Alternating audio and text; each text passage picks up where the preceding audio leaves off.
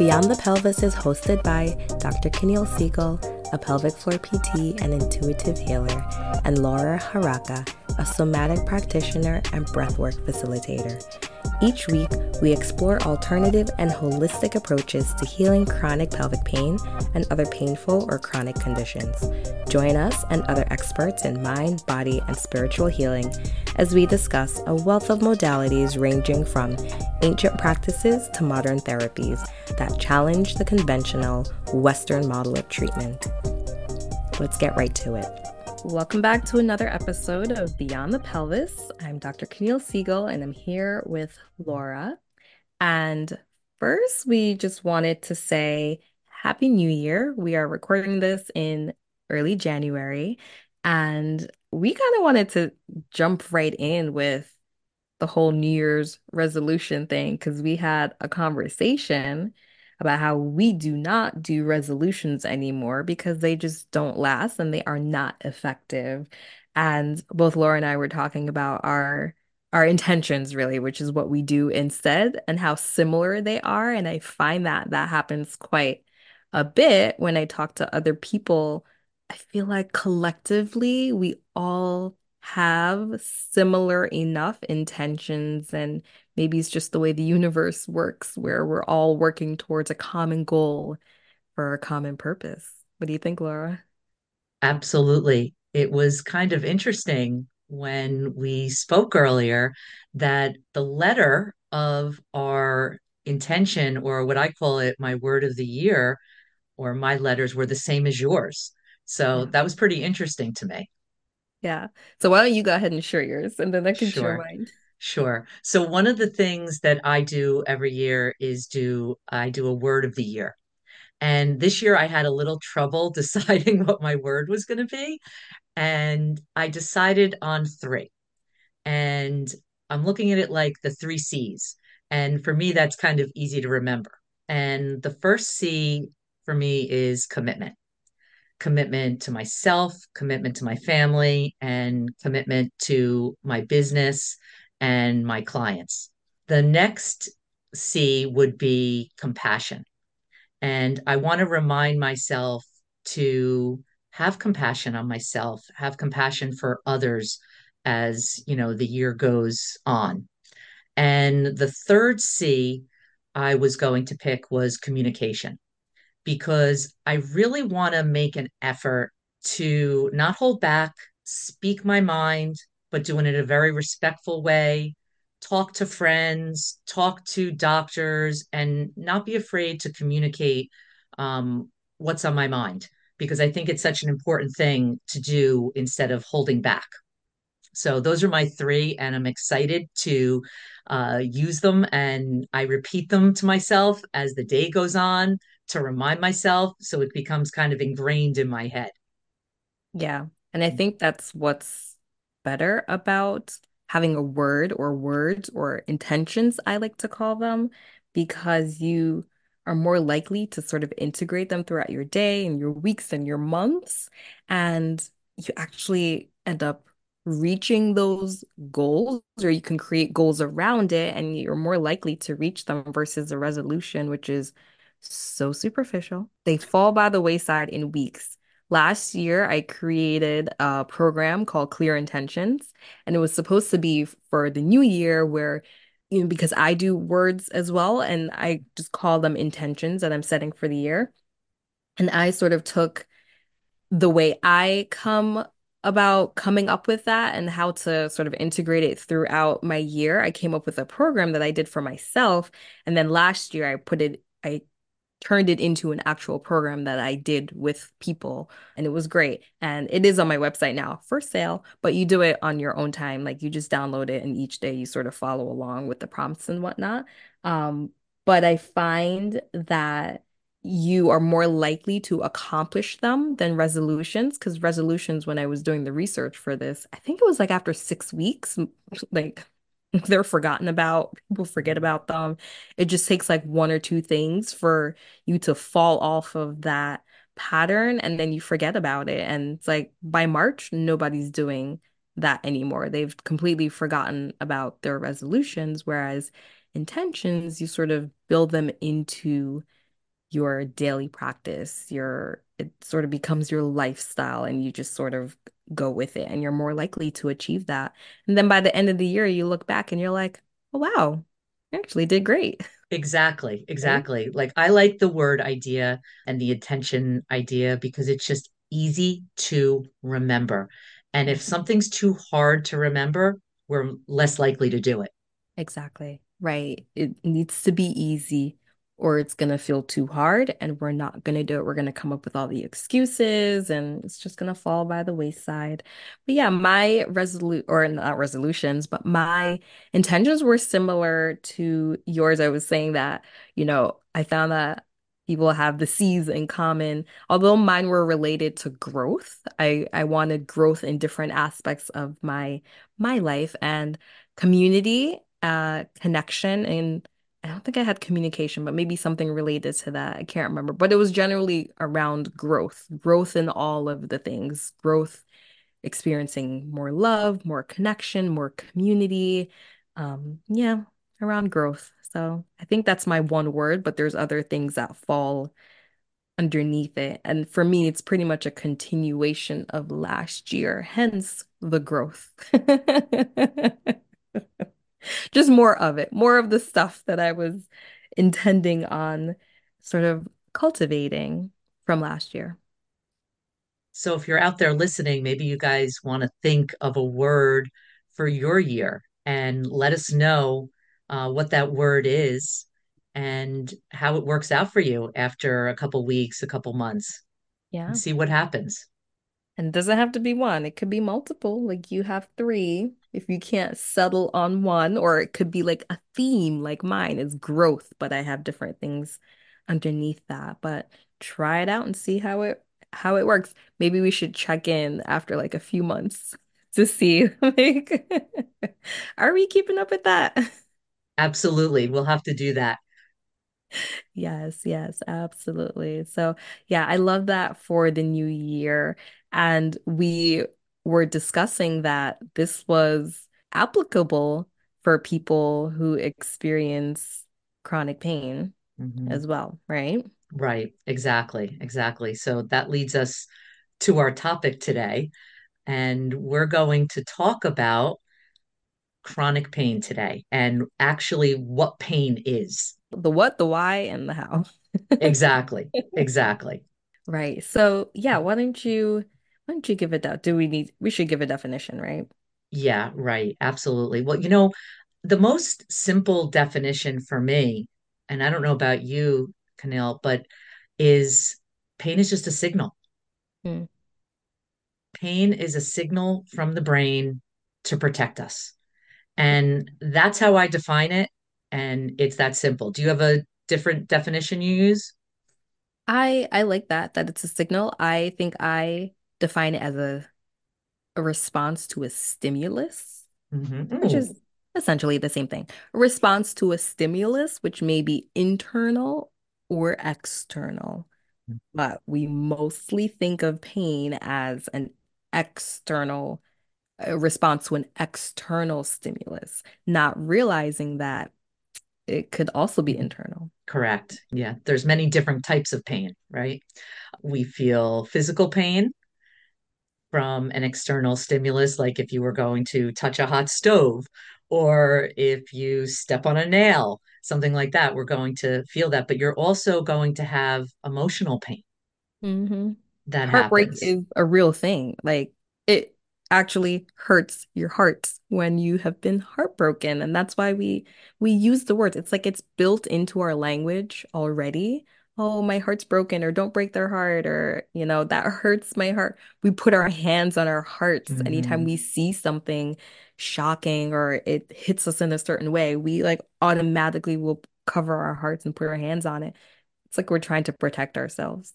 Exactly, exactly. And you know, one of the studies, and I'm sure you've heard of it, Camille, is when Dr. Schubiner, there was a study that he talks about where they put people in an MRI machine to see the activation of their brain.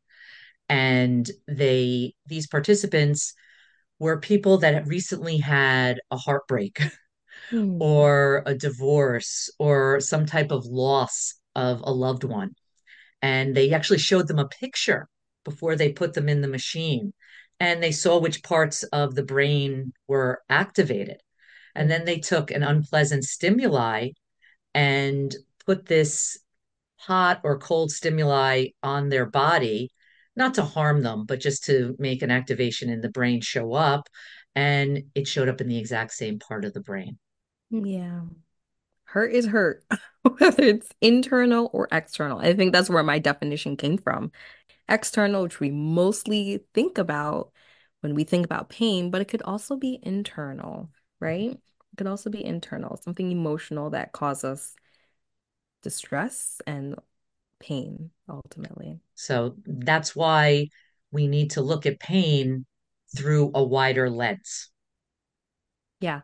And that's where the whole biopsychosocial model comes into play. We we learn about it, right? As a physical therapist, anyone in the medical field really learns about the biopsychosocial model. So we all were introduced to it, but unfortunately, it's not put into practice.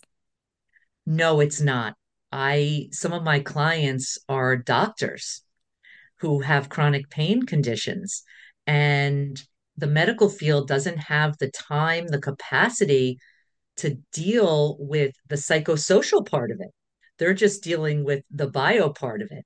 So Right. even if we want to just tell people a little uh, what those three parts are, maybe. hmm Yeah. So the biology is what we will always, almost always think about is, you know, that's the physiology, right? The the physiological pathology. What is actually going on here? So if someone experienced back pain and they went to the medical doctor or physical therapist, they're looking at structure. What is structurally going on here? to cause the pain, but it may not be the sole reason for the pain. We have to consider the other factors, the psycho and the social. And the psycho refers to who that person is, their thoughts, their emotions, their behaviors, um, coping mechanisms, things like that, fears, right? We have to consider that. Uh, and then there's also the social, again, who that person is, the roles that they play, uh, what is their socioeconomical status, where do they live, who do they live with, what responsibilities do they have, are they parents, do they have a high stressful job, all of those things. We have to consider those because those actually play a really significant role in how someone experiences pain, right? I think you shared that in your story, your personal story. You had a lot going on. Yeah, I had a lot of symptoms going on, but to be honest with you, mine weren't created through the body. None of those things were actually causing my pain. I, but the doctors didn't hit on the other two domains of pain health, Right. the psycho psychological and the sociology of it. Yeah. And that's why all the things, biological screens, right? exactly, exactly. And that's why I fell through the cracks. Mm. That's why a lot of people fall through the cracks is because they the bio the biology is considered almost always, and we don't consider the rest of it, which I mean, I think that's why the medical system, Western medical system, is failing patients. I failed my patients because I fail to recognize that sometimes because of how I was taught in school, even though I learned about the biopsychosocial model. But the way the system, and I mean the system as in the medical system, is set up, the whole insurance model, which I don't even take insurance, but it still affects how I treat, right? The whole health system so-called health system, I call it the sick system, how that is structured, that really limits the ability for medical providers to consider these other things, Right. the psycho and the social, and we separate it too much. Mm-hmm. Oh, you have this condition, a mental health condition, or you're bad at, at coping, okay, we're gonna send you to a mental health person. But maybe they don't have the time because they have multiple jobs. We we need to think about all of these things, right? We separate it too much and it needs to just be one. We need to treat it comprehensively. Exactly. We do need to treat it like that. But at the same time, you know, some of the doctors out there, just to, you know, give them a break a little bit, they're overworked hmm and they don't have time in their own schedule to fit all this in. So it's not all their fault. So we're not putting blame on the doctors, but it's the medical system that's kind of broken. It's the sick system that is broken. It forces it forces medical providers to work in such a way.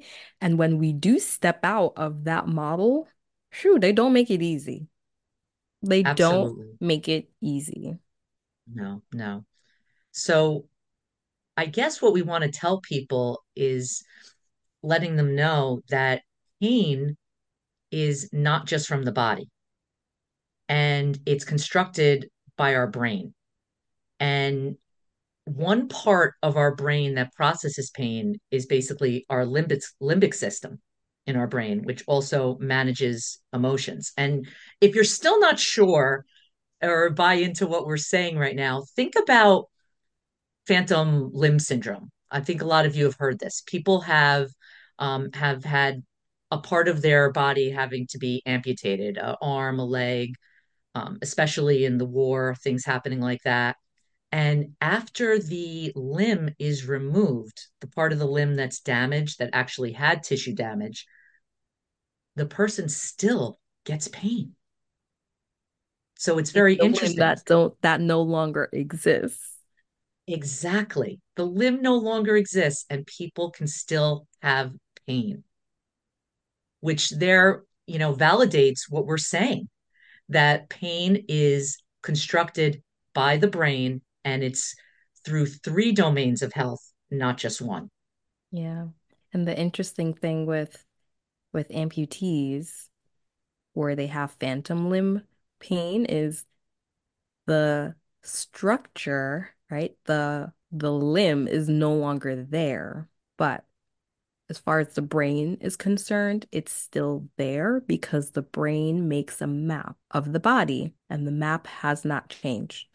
The limb is gone, but the map is still there. And that's where that pain is coming from. Because the brain, as far as it's concerned, the limb is still there because the map is still written as it was when the limb was present it hasn't quite gotten around to the fact that, oh, it's no longer there. So that's where people experience that pain. It was brought up when we were talking with Charlie. Remember, he talked about the homunculus. Different parts of our body live on a different part of the brain.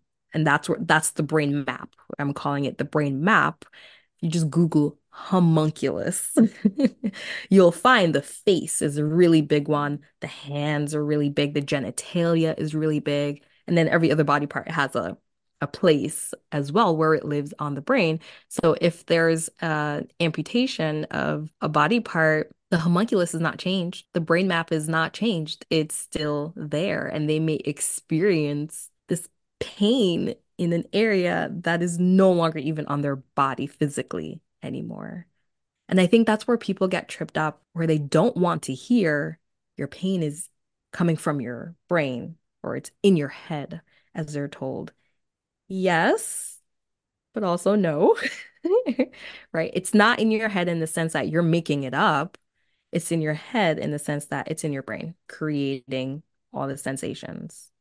Exactly. All pain is real. So when we say it's in your head, or doctors say to you it's in your head, yeah, it is in your head because your brain lives in your head, but it's coming from your brain and it's not your fault. The brain has created pain to protect you, or it's from an overactive nervous system. Yeah. So let's talk about the different types of pain, right? Because Yeah, let's do it. Yeah, I feel like this is a good place to talk about that. So, pain is not always biological, right? We already established that. But pain is not always because of a painful stimulus. Pain could also be from the nervous system itself. If there is damage to the nervous system and it's dysfunctional, it might then sense pain where pain doesn't actually exist. There could also be pain, the sensation of pain, because the nervous system is a little too good at protecting us. It's overprotective. It's the helicopter parent hovering in there all the time, going, ah, something blew on me. You know, the wind blew on my skin. It hurts. That's pain.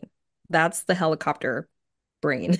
the Mhm. helicopter nervous system, it's a little too protective. At the end of the day, it's all for protection, right? We know pain when we think of pain, right? The biological pain that we think about is if you touch a hot stove or step on a nail, you're gonna quickly remove your hand or your foot so that you reduce tissue damage, right? It's it's protection. Oh, we want that hand. Let's take it off that hot stove. I want to keep that foot. Let me take it off that nail right?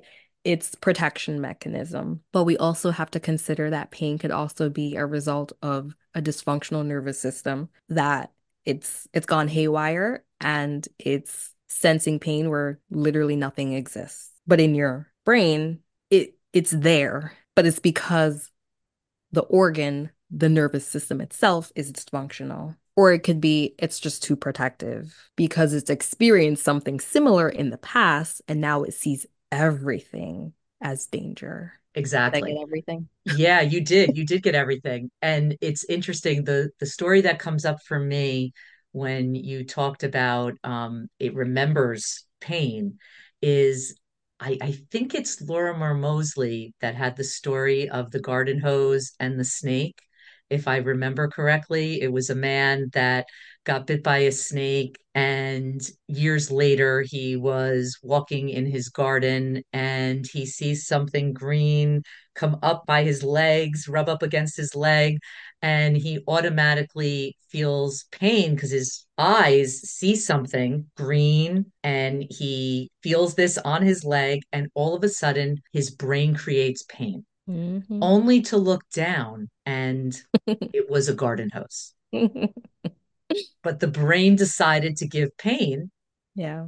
out of a memory. It, you know, remembered pain from the past, so it brought it on again. And it's protective. At the end of the day, it's like, oh my God, that snake hurt you in the past. Don't let this happen again. Run. Exactly. You know, our brains are tricky, but we really want to thank them because in the end, they really are only there to protect us. And I know you guys are thinking out there like, oh, I just want my pain to go away. But if you understand the knowledge behind it and why it's happening, it is really part of the whole, as Dr. Sarno calls it, the penicillin for healing. Yes, indeed. It's, isn't it crazy how the brain can play these like prank games on us sometimes, right? Like it's not funny. Right. It's not funny, but it kind of is funny, right? You have to, sometimes you have to laugh at things, right? And I've done it where I've like thinking of the garden hose, right? You you're freaking out, you experience pain and you're ready to run or fight or whatever, right? Your nervous system kicks in, you're sympathetic and it's like fight this thing or get away from this thing, right? And then you look and it's only a garden hose. How can you not laugh? Exactly. Exactly. You know, sometimes it is funny. Yeah. And, you know, even my clients will say to me, you know, oh, I had like five pain-free days. And then all of a sudden I thought about it and it came. And I just started laughing. And I go, that's when they get to the point that they can start laughing about it and being like, this is not dangerous. I was showing my brain looking for it, and my brain showed me where it was. And it's that simple. And then they can laugh at it and it can fade away because the brain will realize that they actually are safe. hmm But until that point, right? Because some people are like, are you guys making fun of me? I can't No. laugh about this because pain, pain is not funny, right? But Mhm. when you get to a point where you can look back and laugh and be like, oh my God, look at what my nervous system is doing. But until you get to that point, it's real serious. But it is. This is not to say that your pain is funny or it's not or it's a comedy show. It really isn't. It does exist and it causes it causes all kinds of changes people might experience, other than changes in sensation, they may actually experience changes in their skin, the texture. Mhm. They may sweat more, it may be red or, or waxy. Like there are physical changes that can result in pain or Exactly. the or the sensation of pain. Muscles can be affected, Mhm. right? There may be less oxygen to the area. Muscle tension becomes increased. Mhm. They may experience more pain even as a result of even that. It's a terrible cycle. Yeah, so there are lots of different changes that can, like physical changes that can result in someone experiencing experiencing pain. That part Mhm. ain't funny. Right. No, it's not fun. No, you know, none of it's funny. It's when you get to the point that you're further on down the line that Oh, you'll see the brain try to give you something and you know it's not necessary.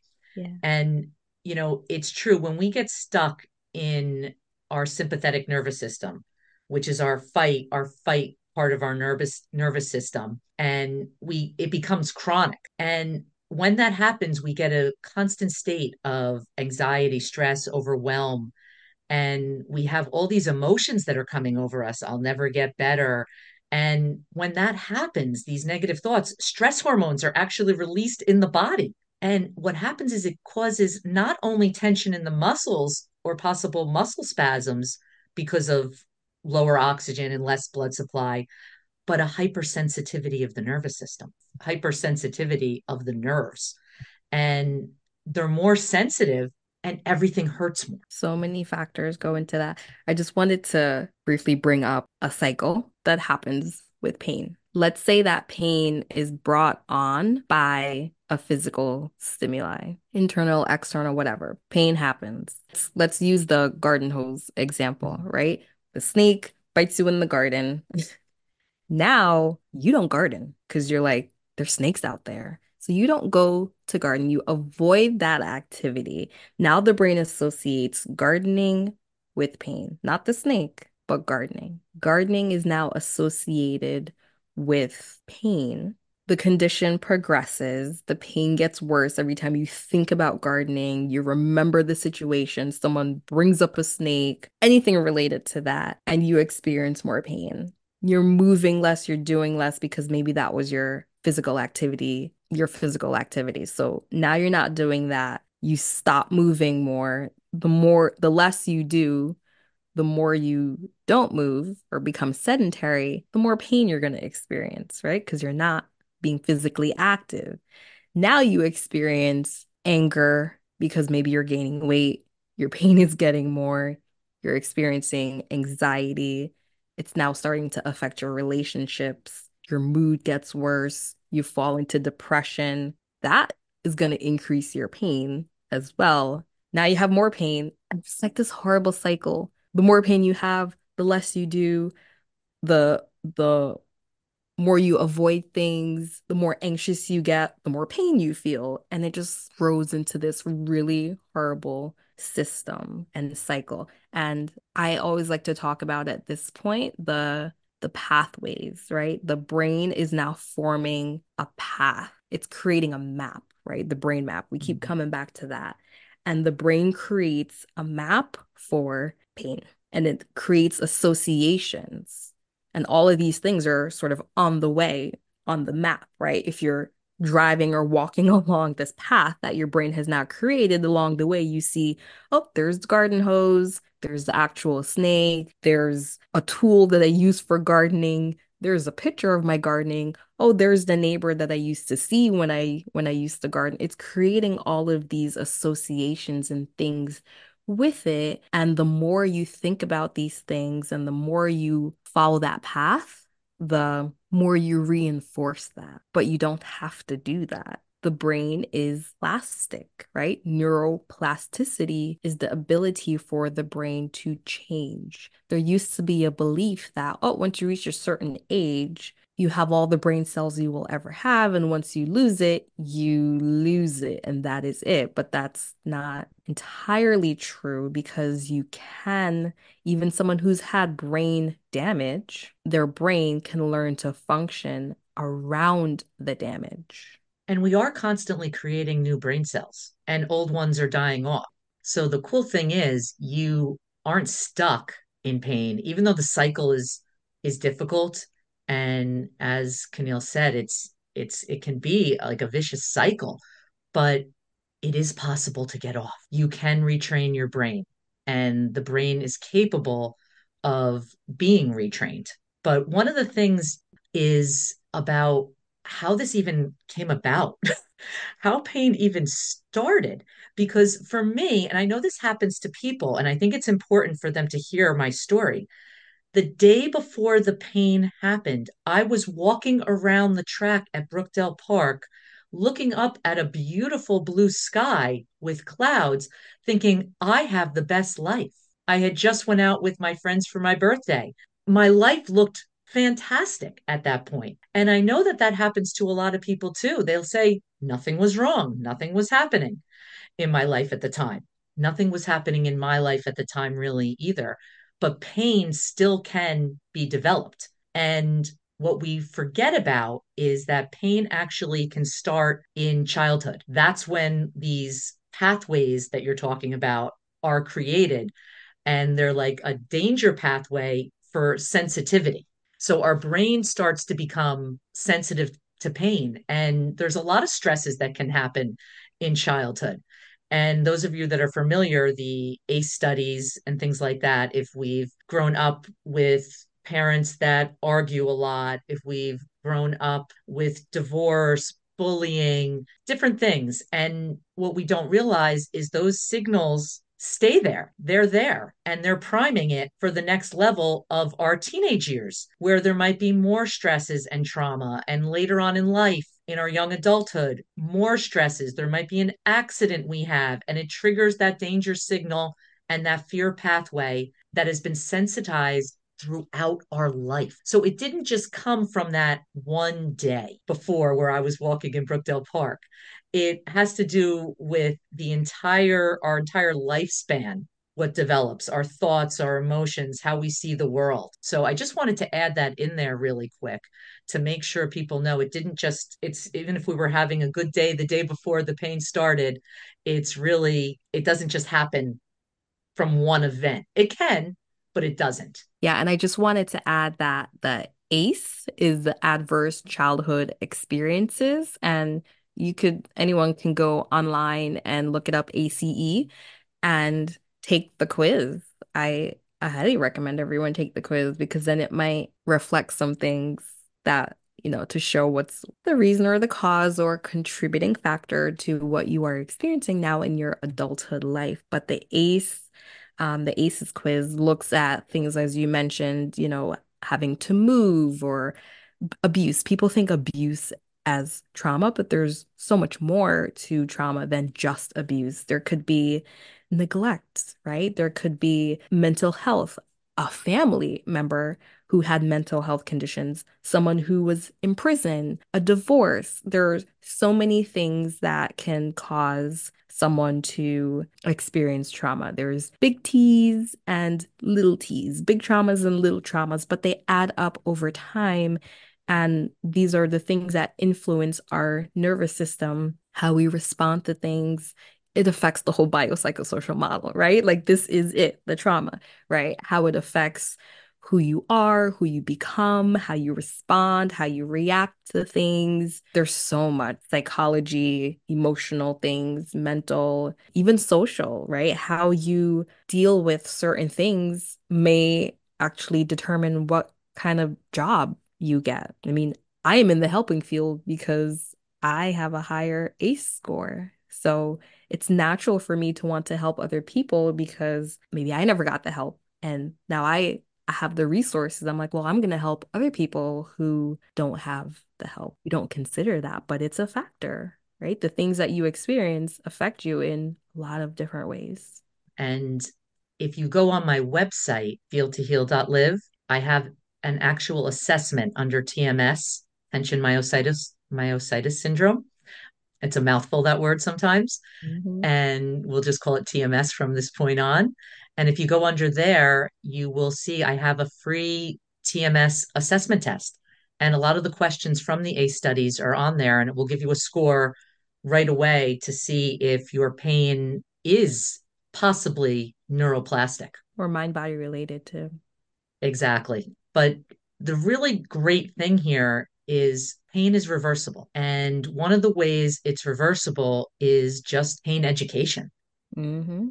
And that's why we're here today, just going over a few things about the about pain and the brain. And I know that a lot of people say to me too, it can't be neuroplastic. It hurts. And it's really about how your brain perceives danger. How much danger your brain thinks it's in is the more it can actually hurt. So as we've said before from the beginning, you know, pain can be emotional and it can be physical, but it can be reversible and it is reversible. And one of the things that I like to tell people is that we can create new neural pathways in our brain. And these neural pathways are basically just habits that we have, and we can strengthen them by practice, by repetition, which is really great.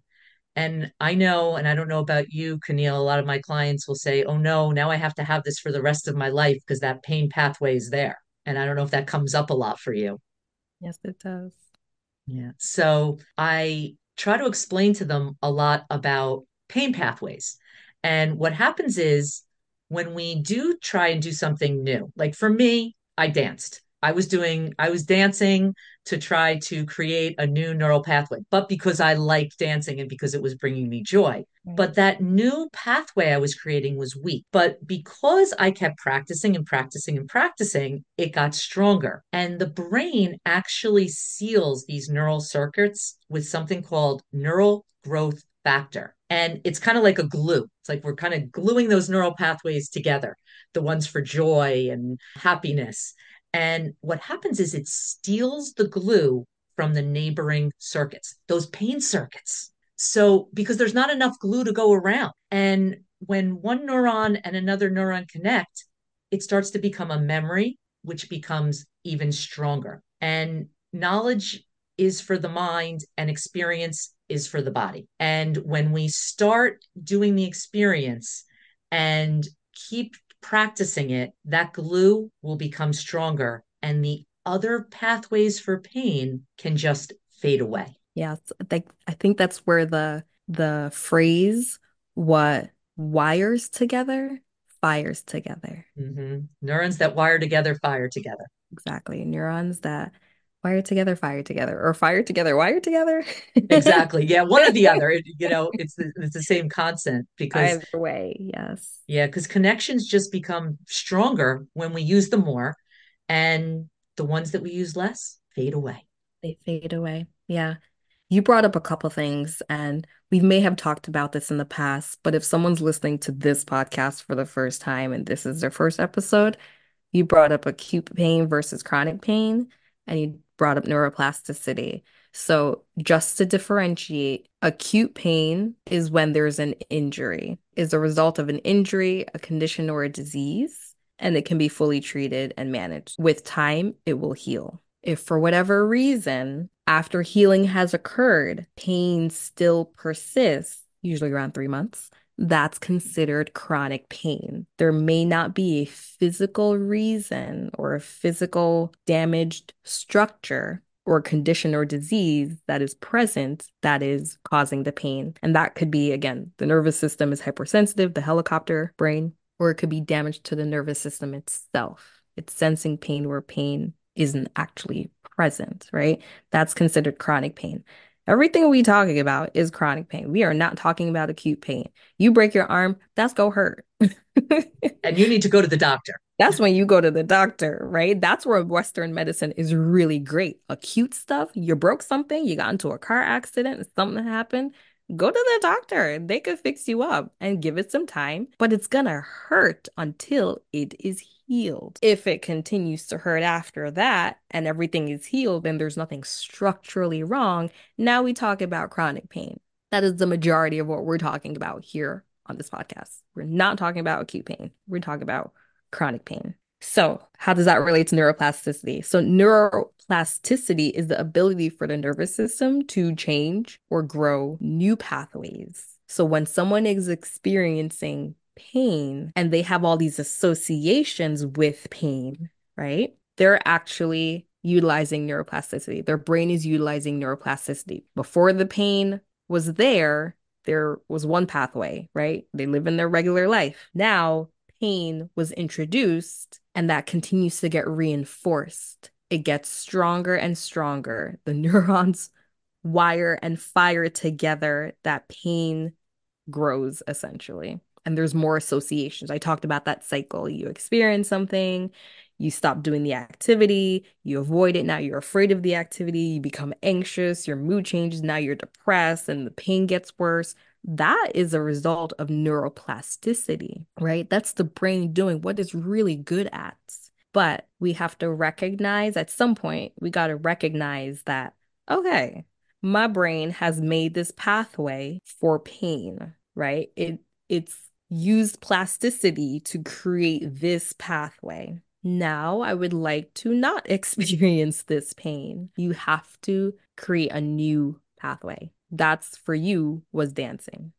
You just need anything. Find something to disrupt that pathway, right? And it could be I'm going to start journaling. I'm going to take a kickboxing class. I'm going to sign up for a, a, writer's workshop or an art an art workshop or something. Pick something random that you would actually enjoy. The more you do that, the more you're going to shift that path, create a new pathway until that old one dies off, the one related to the pain, because you're not using it and reinforcing it as much. Your focus for you, you were focused on learning that dance. Mm-hmm. right? That consumed your your everyday. I'm gonna learn this dance.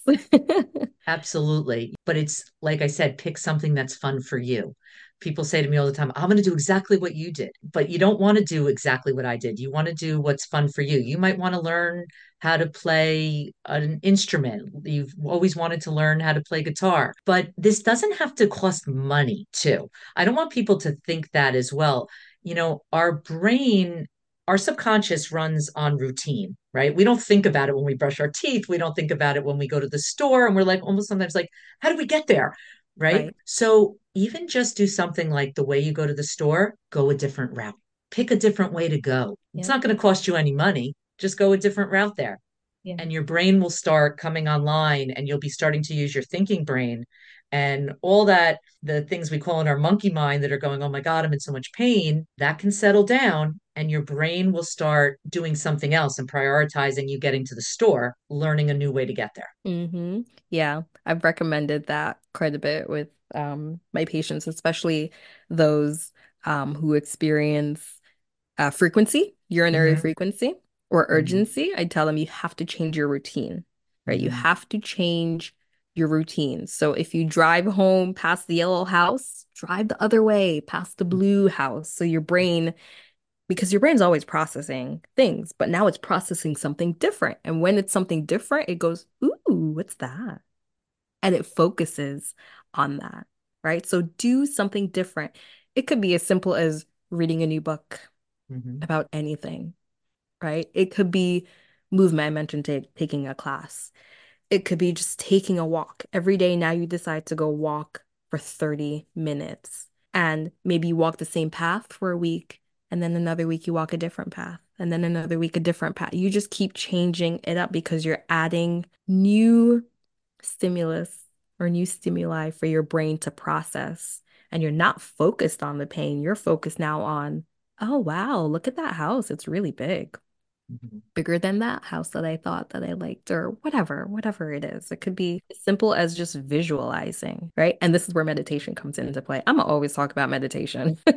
and I'm always going to talk about visualizations and breath work because it's so powerful. So effective. Literally just imagining something different, right? One of the techniques, I guess, that I use with patients who experience pain is to have them visualize uh, an activity that will normally trigger a painful response.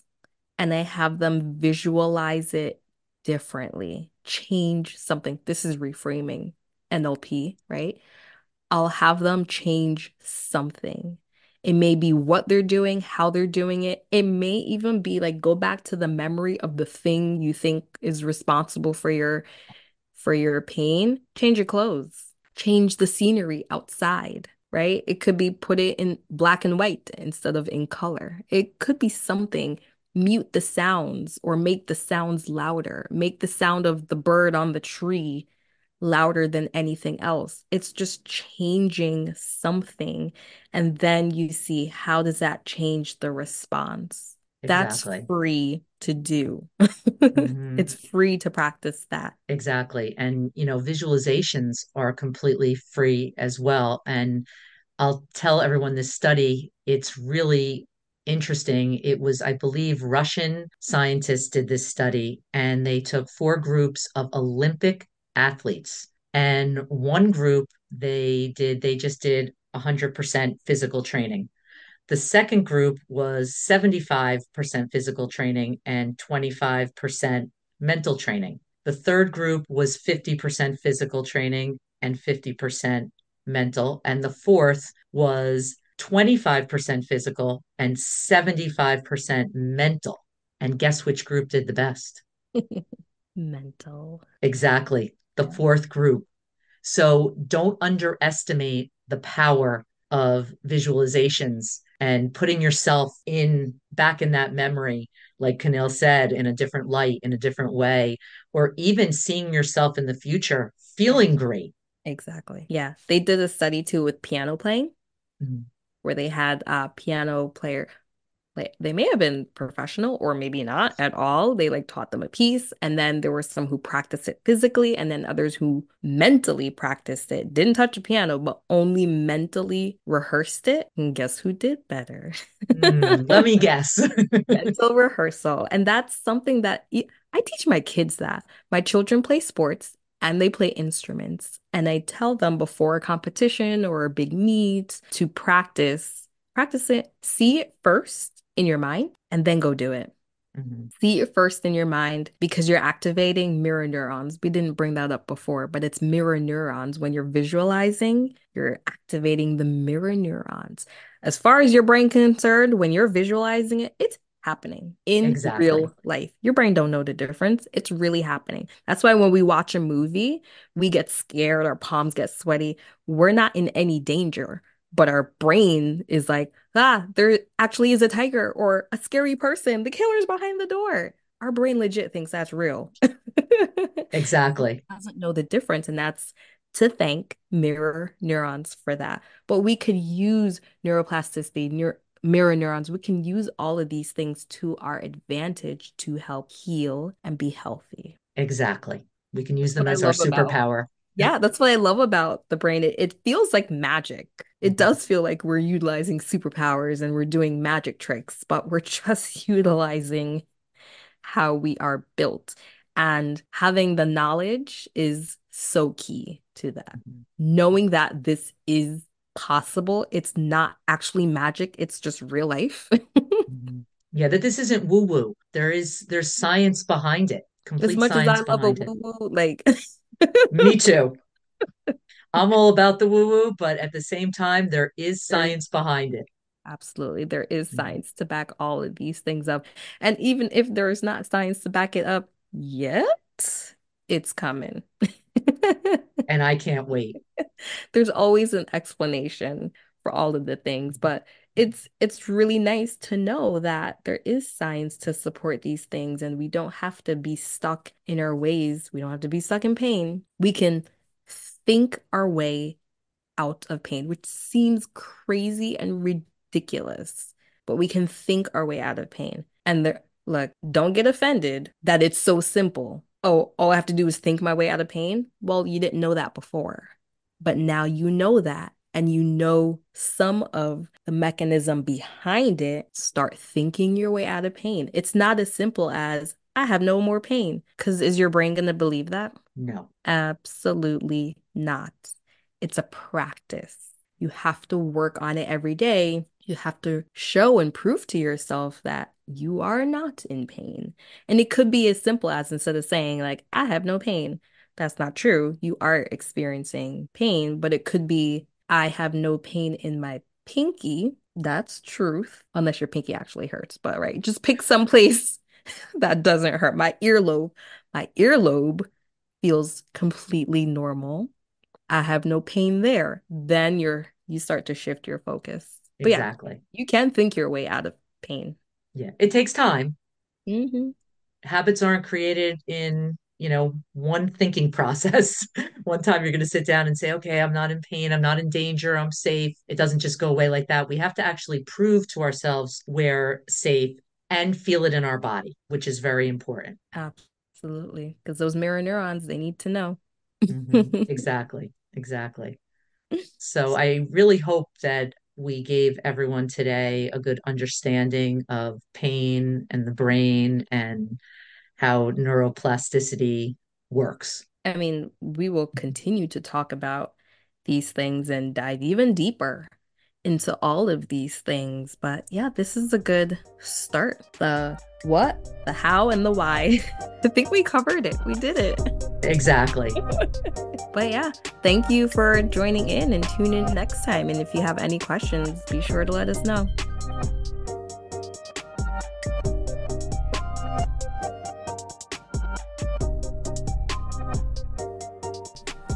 If you'd like to leave us a message or ask a question, please check the show notes with the link so you can reach us directly or email us at beyondthepelvis at gmail.com.